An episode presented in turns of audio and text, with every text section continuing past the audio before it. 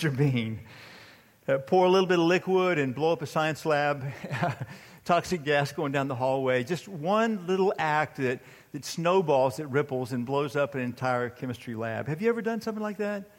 If you're a student, don't confess it here. Uh, maybe you've gotten away with it, so don't confess it here. But maybe, maybe you were pulling a thread on a sweater one day, just a small innocent thing, and a minute later you're still pulling, and the sweater's unraveling. Maybe you've done that. The ripple effect was there. Or maybe there was once a day, and I'm not saying today, but once in your life, like mine, you told this one small little lie, and it was just a small thing, but it generated a second lie and a third lie, and it just snowballed and rippled way out of proportion. Maybe, maybe you've done that. We're going to look at, at one seemingly small, simple act that began to ripple and became a tsunami that actually rages today. That's where we're headed today. Take us back. Let me give us a, a summary of where we're coming from. This is the third week in this series in the beginning. I've said that there are these, there are these four great themes in the opening chapters of Genesis, chapters 1 through 3. And I've said it gives us the window into all of the rest of the Bible. It's this gateway to all the Bible. And so we began talking about the themes, and the first great theme is one of creation. We said that God created everything. He created every single thing. He created you and me. And everything is known perfectly by Him and everything rightly belongs to him, and everything was good. This creation, everything he created was good. And then there's this second theme of, of Adam and Eve where he, he began creating humanity. He creates the first man and the very first woman. And, and he creates them in his image, and, and they are the only ones, in fact, humanity, we are the only ones that are said to be created in God's image. So, so his creation of them and of us was, was his special creation. We today, we sit here, we are a special creation. And to them, he was their purpose giver, and he was their provider, and he was their protector. He was all of that for them. And he put them in this garden called Eden that was paradise. Everything was perfect in this garden. The relationship with, between them and him was perfected, it was intimate. The, the relationship between husband and wife was simply, purely love to the point of just simply oneness. Every single need provided, the theme of Adam and Eve, and it was God's doing. It was all good, it was all perfect. So today we roll to the third main theme that opens up in these chapters. It's the theme of the fall. Now, up to this point in time, there had been no sadness, no sorrow, no pain, nor death. Now there's this theme of the fall that opens up. And, and I wanted to take us back just very briefly to chapter 2 of Genesis, to verses 15 to 17, to set the stage that follows in Genesis 3. It says, The Lord God placed the man in the Garden of Eden to tend and watch over it. But the Lord God warned him, You may freely eat the fruit of every tree in the garden, except the tree of the knowledge of good and evil. If you eat its fruit, you are sure to die. So God is telling Adam in this entire Garden of Eden, there's this there's this one tree in the middle of it. Among all the trees there, this one tree in the middle of it. And he said, Don't, don't eat this fruit because it will kill you. He was being the, the protector, wasn't he? He was just simply warning Adam, and Eve would come along soon after, and the warning would be passed on to her as well. And, and God was simply saying, In this garden, I've given you this perfection here, and we have no idea how many fruit trees there were, but the image is there were a ton of them. Every provision given, he says, you have access to everything. There's only one restriction upon your entire life. Just don't eat the fruit from this tree because if you do, it will kill you. He was being the protector. It was grace. It was kindness saying that. You, anything else. It'd be like if you're a parent, and I know you would never do this, but if you're a parent, it'd be like you taking your child to this massive, all time great candy store that had 10,000 different kinds of candy and you said to your child, you would never do this, said to your child, you can eat all that you want except one. There's one kind you can't eat because it'll kill you, but there are 9,999 more. Have a way, have your way at it. You know, have at it. That, that's the setting. That's what God has done. He's just warned Adam of all of this wonder, of all this beauty, of all that's yours. There's only one thing that you can't do. Why? Because it would, it would kill you. I found myself thinking, about that. Um, in chapter 3, it says that this one tree was very beautiful. It says the fruit looked really delicious on it. And I began to realize that Adam would have had no idea of the danger and the damage and the cost of that one fruit tree if God hadn't pointed it out to him. And I began to make the correlation to my life and, and, to, excuse me, and to yours as well. Is, is I don't intuitively recognize a lot of sin, and, and you don't either. I don't know uh, if and when I would have recognized that, that envy was a sin, or that jealousy was a sin, or that gossip was a sin, or that lust was a sin, or that pride was. I don't know when, if ever, I would have recognized that. And it's true of you as well that, that on our own, intuitively, we don't recognize a whole lot of sin. So we have to depend upon God to identify it for us. Just like He did for Adam back in chapter 2. We have to, have to count on God to identify it for us. The only way we can learn what it is and, and be wary of it, avoid it, is for God to tell us, which He's done completely in Scripture itself, in His Word itself. So, so that sets us up to go into Genesis 3, chapter 3, verse 1. The serpent was the shrewdest of all the wild animals the Lord God had made. One day he asked the woman, Did God really say you must not eat the fruit from any of the trees in the garden? So it says it's the serpent, and if you read on through Scripture, it's crystal clear. This is Satan who is speaking to her. And just to give you a little background about Satan, Satan was, was created by God as an angel.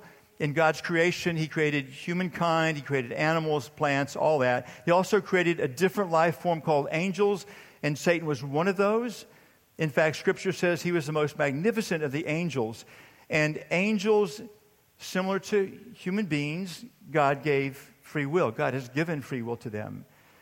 And so a day came when, when Satan, his name was Lucifer an angel, when Satan decided he would go against God's will. Uh, he, he decided he would try to become God. He, he, would, he had the freedom to obey or freedom to rebel. And he chose to rebel. And then he brought a third of the angels with him into rebellion. Uh, they were created good.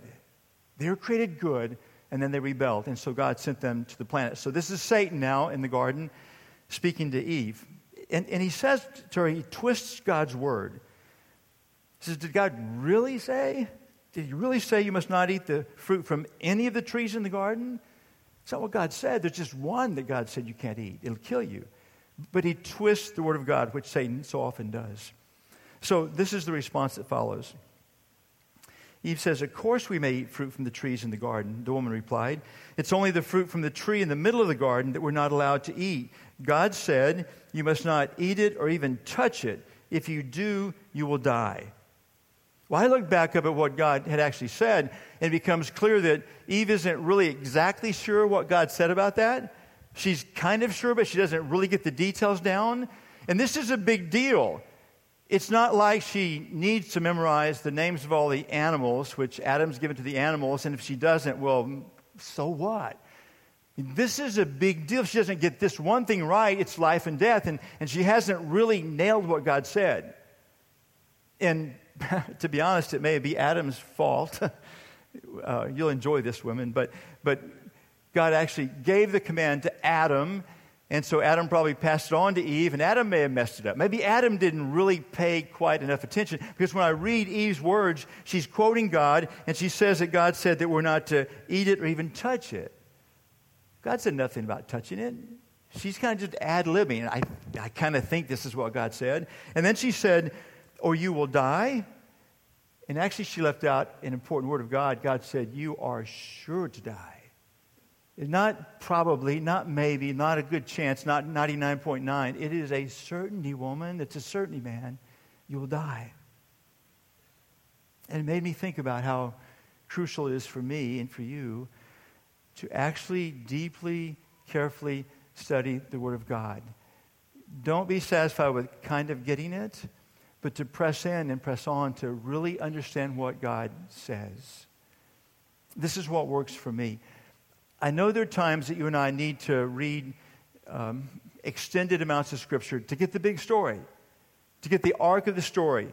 And so every three or four years, I will, I'll take a year and I'll start in Genesis 1. Now I'll read a chapter, or two or three or four or five or six a day. I'm getting the big story. I need that every now and then to put it all together.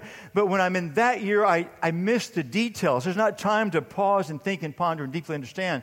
So all of the other years, and they're the years that I love most about it, I just, I start with a verse and I try to absorb it and get understand it, and I go to the next, the next, the next until I think, okay, my, my head's full, my heart's full. But, but you and I have to take advantage that God wrote us a book, and the book is, has great clarity in it. We need to really study and really know what God says, not just be kind of close, but really know what God says. So Eve has responded, and she doesn't quite get it right. Verses 4 and 5. You won't die, the serpent replied to the woman. God knows that your eyes will be opened as soon as you eat it, and you'll be like God, knowing both good and evil. He's saying, No, no. Uh, you're not going to die if you eat this fruit. In fact, the deal is, is that God understands if you eat this fruit, you'll no longer have to be under God. You'll become God yourself. The, the bottom line, woman, is that God's holding out on you. All this time you thought he had your best in mind. All this time you thought you could trust him, follow what he said, you'd find the best life. And he has been lying all this time. He's been holding out, woman. There's a better life for you. All you have to do is just pick that one piece of fruit, eat that one piece of fruit, and you'll be like God. You don't have to answer to him anymore. You're going to find this better life. You're going to find this better life. And his theme line, the whole theme of this is God is holding out on you. It's no wonder Jesus would call him the father of lies. The father of lies. So, verses 6 and 7 the woman was convinced. She saw that the tree was beautiful and its fruit looked delicious, and she wanted the wisdom it would give her. So she took some of the fruit and ate it. Then she gave some to her husband who was with her, and he ate it too. At that moment, their eyes were opened, and they suddenly felt shame at their nakedness. So they sewed fig leaves together to cover themselves. So Eve is listening to Satan, and he, and he says, God's been holding out on you. Actually, life could be a whole lot better than it is. And I've, I've often thought about that. This, this lady is in paradise, she's in the Garden of Eden. She has this perfect, unbroken, intimate relationship with the God of the universe. He walks and talks with her and Adam in the garden. And she has this perfect relationship with her husband that is nothing but pure, absolute love, and to the point of oneness among them. And she lives in this garden where there is no pain and no sorrow and no suffering and no loss and there's no death. And she lives in a garden where everything is provided for her. And so someone comes and shows up and says, It can be better than this, and she falls for it. And then I think about all the times I've fallen for the same lie there's something I know that God said not to do, and I'm looking at it, I'm thinking about it, I'm thinking, oh, I think, I really think my life would be a little bit better. It'd be okay to go there. What's the big deal?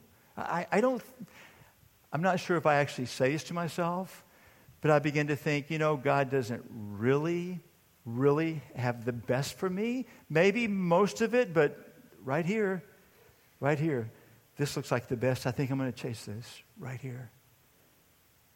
And I've fallen for the lie too. And so have you. Every single person that's breathed has fallen for the lie. It could be better. God's holding out on you. And then there's this, this fatal progression that leads to sin that, that is spelled out so well. It says, it says of Eve that she saw, she wanted, she took, and she gave.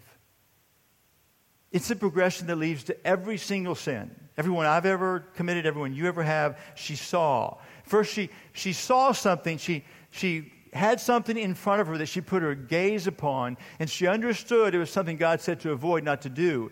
But she didn't avert her gaze and look to the truth that God said. She continued to gaze at it, began to think, this looks really attractive. This is really good. She saw it.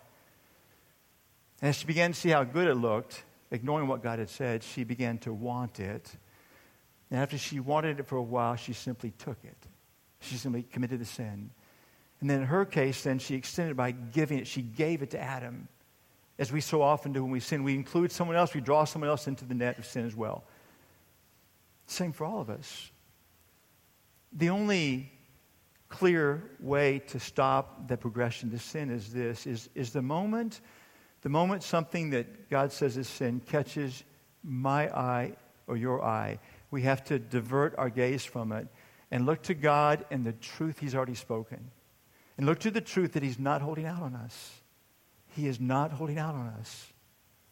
If we, if we see something that God has said is sin, we continue to gaze at it, we'll find some ways it looks really attractive, and it probably will. If we look long enough, we'll want it. And as we want it, it's going to be really hard not to take it.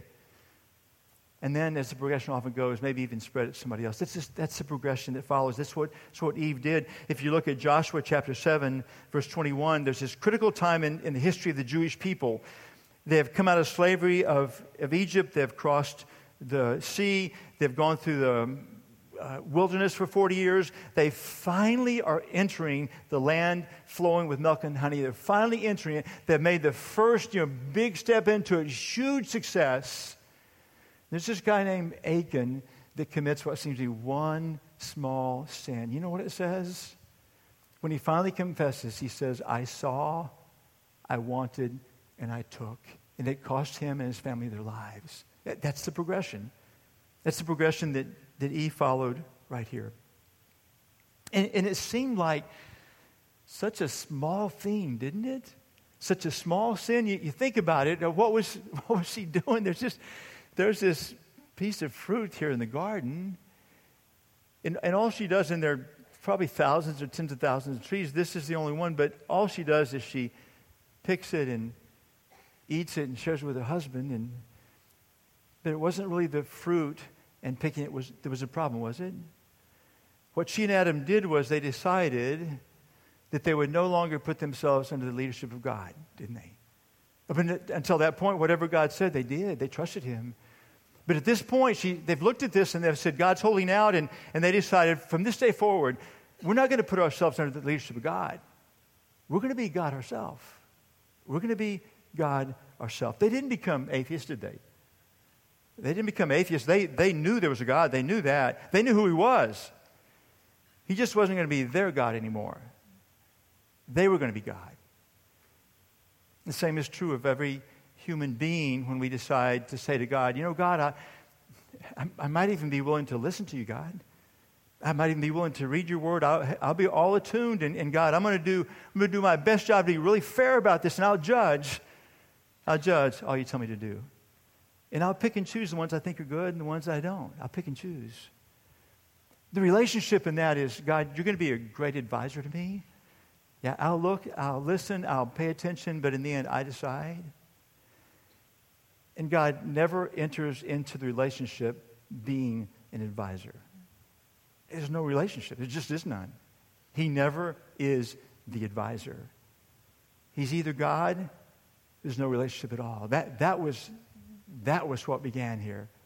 That was the gravity of the sin here. It seemed like such a small thing but it begins this ripple that grow into this tsunami and even began so quickly in their lives. I've already touched upon part of it. Let me just rapidly roll down what happened to them. In verse 7, it talks about they felt shame for the first time. Never in their lives until then they felt shame for the first time. Then they began hiding from God verse 8, which is impossible to do, but they were trying anyway to hide from God for the first time. The relationship with God is badly damaged. They begin to blame for the first time in verses 12 and 13. And, and Adam, this is fascinating. It would be just like me, maybe just like you. First, when he, he's uh, accused of this sin, first he, he blames his wife, blames Eve. He says it was her. But you know where he goes from that? He actually blames God. He said, It was, it was the woman you gave me. He's saying, God, this sin is your fault. God, you caused it. Can you believe that? Blaming God, it's the woman you gave me. And Eve is smarter than he is, so she doesn't go that far. But she says, It's the serpent. It's not really my fault, it's the serpent's fault. They begin to blame. And then Adam and Eve's oneness is destroyed by conflict. No longer one. Conflict is the breath of their marriage now. Life becomes hard. For Eve, verse 16, becomes pain in childbirth. What should be one of the most, if not the most, most joyful times in a woman's life, childbirth, now becomes extremely painful. Part of the fallout of the fall. For Adam, work becomes this horrific struggle to provide food. What should be so satisfying for a man to be a provider now becomes extremely difficult, excruciatingly hard now, verses 17 through 19. And then death is introduced. The clock has begun ticking on their expiration date, toward their expiration date. Verse 19 death is introduced. They're going to die now. And then they're banished from Eden, verses 23 and 24. And then the ripple grows. Within one generation, one of their own sons would kill another of their sons. It grows to murder.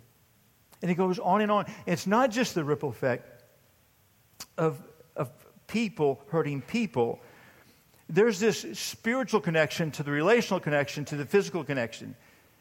In God's universe, it's all so intricately woven together in this creation of His. It says in Romans 8, verses 20 and 22, it says, Against its will, all creation was subjected to God's curse. But with eager hope, the creation looks forward to the day when it would join God's children in glorious freedom from death and decay, which now is the plight of creation itself. For we know that all creation has been groaning as in the pains of childbirth right up to the present time. The spiritual wreckage brought about, relational wreckage brought about physical wreckage in creation as well. In, in Eden, there were no hurricanes, there were no tornadoes, there were no tsunamis in Eden.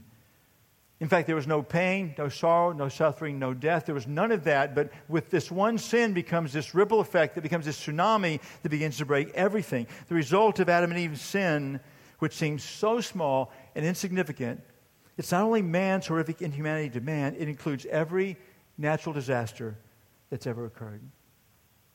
Hurricane Harvey, just 11 months ago, we it came up quickly. We know of it hitting down in the Port Aransas, Rockport area, hit hard there, did devastating damage there, lives lost there. We know it moved up the coast, it stalled here. We know it had, it had historical rainfall and flooding here. We know that 93 people died from that hurricane. Loss of property is valued at $125 billion, including many of you who lost your homes, some of you not even back in your homes yet. There are no hurricanes in Eden. A little farther back, 2005, Hurricane Katrina, New Orleans. Many of you are old enough to remember that. Over 1,800 people lost their lives. One of America's major cities still has not fully recovered in 13 years, and some people say it never will from that storm. Farther back, 1900, just right down the road, Galveston hurricane killed 6,000 people in the city, 10,000 on the island. Wichita Falls, 1979, tornado hits. I remember it. I had friends there, killed 42 people, injured over 1,700, 20,000 left homeless. There were no tornadoes in Eden. It never intended to be on this planet. San Francisco, 1906, earthquake kills over 3,000 people. More currently, 1994, Northridge, California, earthquake kills 60 people. 2004, a literal tsunami hits both Southeast Asia, East Africa, so far apart, which killed over 170,000 people in, in Indonesia alone. And estimates are another 60 to 80,000 more than that, maybe a quarter million people. There were no tsunamis in Eden. There were never intended to be. And you add to this man's inhumanity to man the anger, the hate, the gossip, the betrayal, the theft, the murder, the wars. World War II alone, 50 to 80 million people killed. It's inconceivable. It's inconceivable. This is, this is the magnitude of the tsunami this, this one seemingly insignificant sin has wrought. All pain, all sorrow, all suffering, all death is a result of it. All of it is a result of this one seemingly insignificant sin. This third theme of the fall, it's dark, isn't it? It's demoralizing, discouraging. I found myself thinking yesterday, so what do I say now? Like, go and be well. Pray, have a great afternoon. then I got to thinking, wait, wait, wait, wait. This is in the middle of Genesis 1 through 3. This is in the middle of four great stories. And the first one was this story about creation, and God was the main player there. He was the major player there. In that first story of creation, it's all good. Everything is good. There's perfection in this, this one big theme of creation. God's the major player. And then there's a second theme that unfolds of Adam and Eve. He creates human being. God is again the major player of that theme, and it's perfection. It's paradise. It's absolutely paradise. And then there's this third theme of the fall, and now God is no longer the major, major player. We are the major player. In all that Scripture's doing is just describing we've, we've just caused all kinds of wreckage. I mean, God did good, God did good, and we can't avoid this chapter.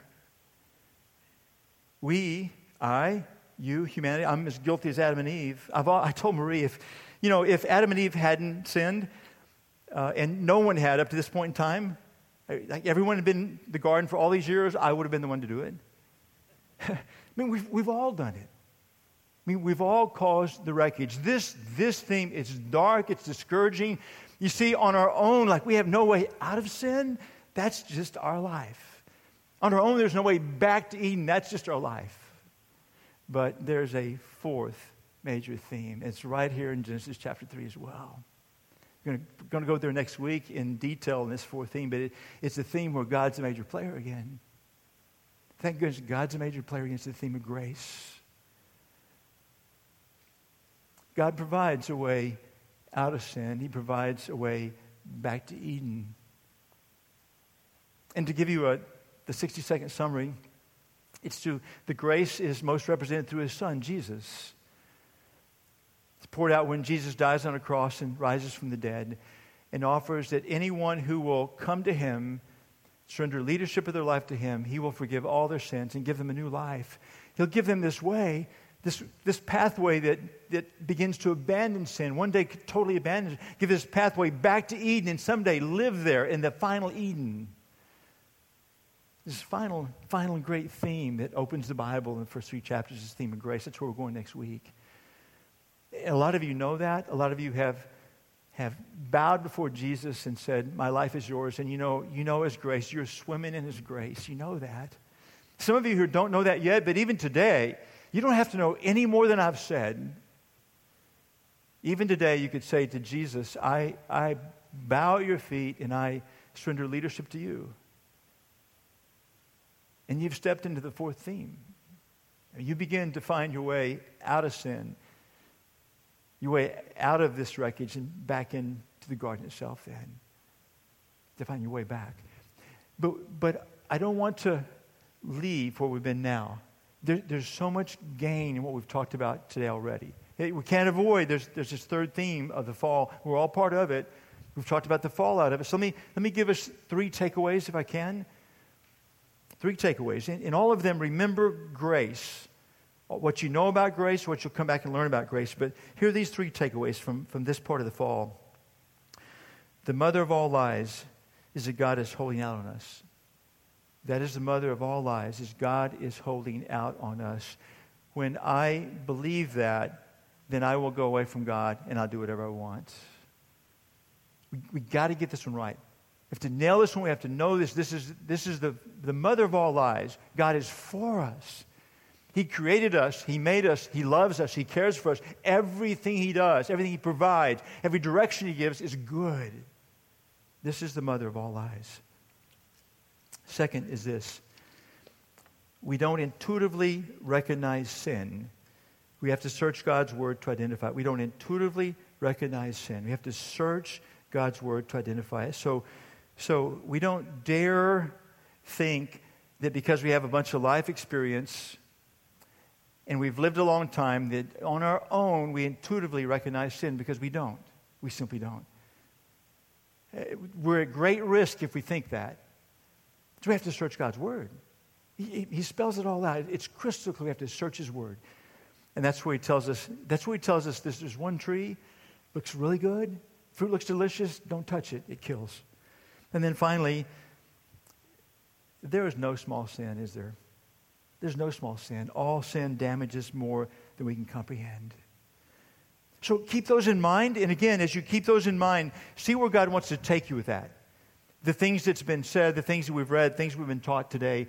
Uh, ask God what He wants to speak into your heart and life. What does He want you to, to take and know and do with this? And as you think and process, keep, keep this coming grace. Keep it in your thoughts as you wrestle with the fall as well. So let me pray for us. Father in heaven, I know there are, there are a lot of folks here that have embraced the grace of Jesus and, and they're finding the way to live a life abandoning sin that damages.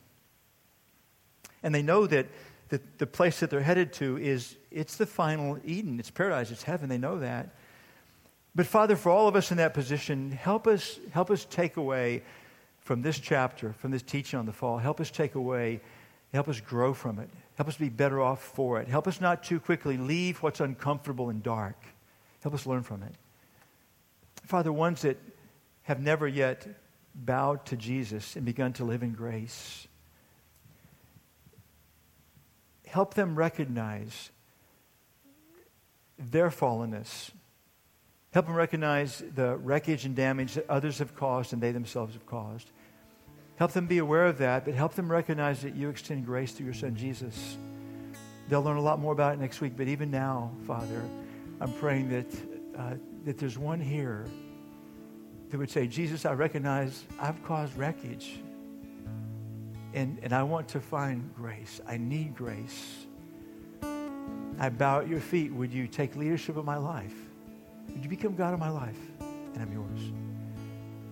And God, in that moment, they too can begin to live in and breathe in grace. I pray in Jesus' name, amen.